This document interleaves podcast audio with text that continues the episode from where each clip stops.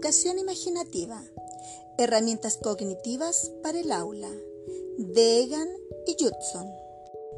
Estimados colegas, los invito a que juntos reflexionemos en relación a la educación imaginativa de nuestros estudiantes y su importancia en las aulas. Todos los conocimientos del currículum son producto de las esperanzas, temores, pasiones o ingenio de alguien. Si queremos que los estudiantes aprendan esos conocimientos de manera que sean significativos y queden en su memoria, tendremos que hacer que cobren vida en ese mismo contexto de sus esperanzas, temores, pasiones o ingenio. El gran agente que nos permitirá lograr esto en el día a día del aula es la imaginación. Pero, ¿qué es la imaginación? Existen dos respuestas a esa pregunta, una breve y otra larga. La respuesta breve nos las da White con estas palabras, abre comillas. Imaginar alguna cosa es pensar en ello como algo que puede ser posible. Una persona imaginativa es alguien con la capacidad de pensar en muchas posibilidades, normalmente con cierta riqueza de detalles.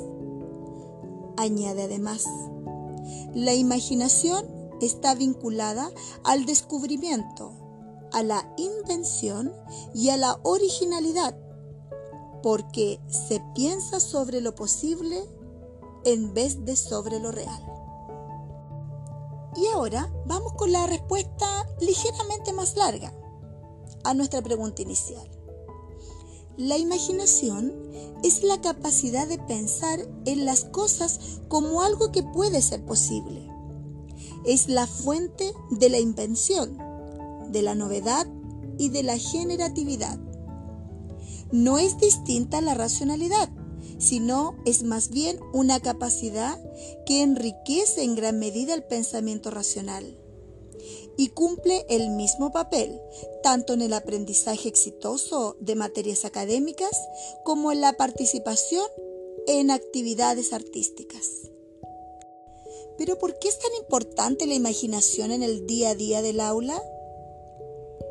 La imaginación debe ser invocada en cualquier momento, en todas las áreas del currículum, para enriquecer y hacer que el aprendizaje y la enseñanza de todos nuestros alumnos sea más eficaz. Sin embargo, nosotros creemos que cualquier persona es imaginativa, aunque en diversos grados. Muchos profesores piensan que la imaginación es algo que solo unos pocos e intuitivamente imaginativos colegas son capaces de generar.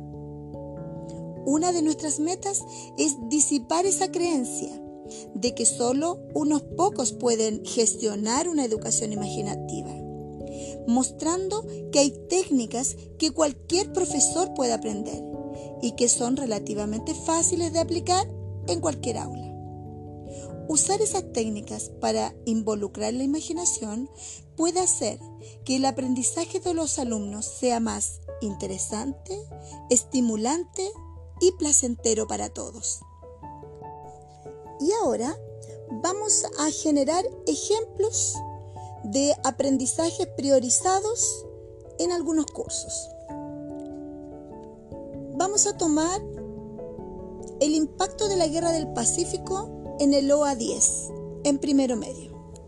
Y aquí vamos a ver una percepción emotiva. Y vamos a invitar a nuestros alumnos a crear un paisaje sonoro.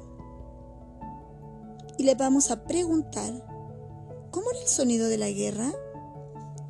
Los invitamos a extraer sonidos de videos o de internet y captar la percepción emotiva de la vida en distintas campañas en la Guerra del Pacífico o escoger una batalla en particular. Otro ejemplo de priorización puede ser en séptimo básico, edad media o a 12. Los invitamos a observar su texto de estudio en la página 131. Aquí encontrarán una pirámide social. Van a encontrar una estructura social feudal. Imagina que eres uno de ellos. ¿Quién te gustaría ser? ¿La alta nobleza? ¿El clero?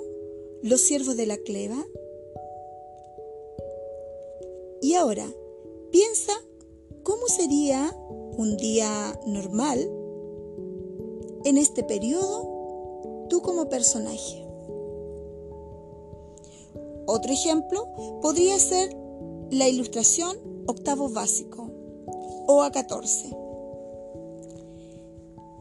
Tendrás la posibilidad de entrevistar a un personaje de la Academia Francesa Puede ser Montesquieu, Voltaire, Rousseau, Smith. Recuerda que ellos promueven la tolerancia y la educación. ¿A quién te gustaría entrevistar? Conviértete en un periodista de la historia. Estos solo son algunos ejemplos de muchos más que podríamos hacer en nuestras manos a la obra. Los invito a que utilicemos la imaginación en nuestras clases. Gracias por su atención y nos vemos en nuestro próximo podcast de educación imaginativa.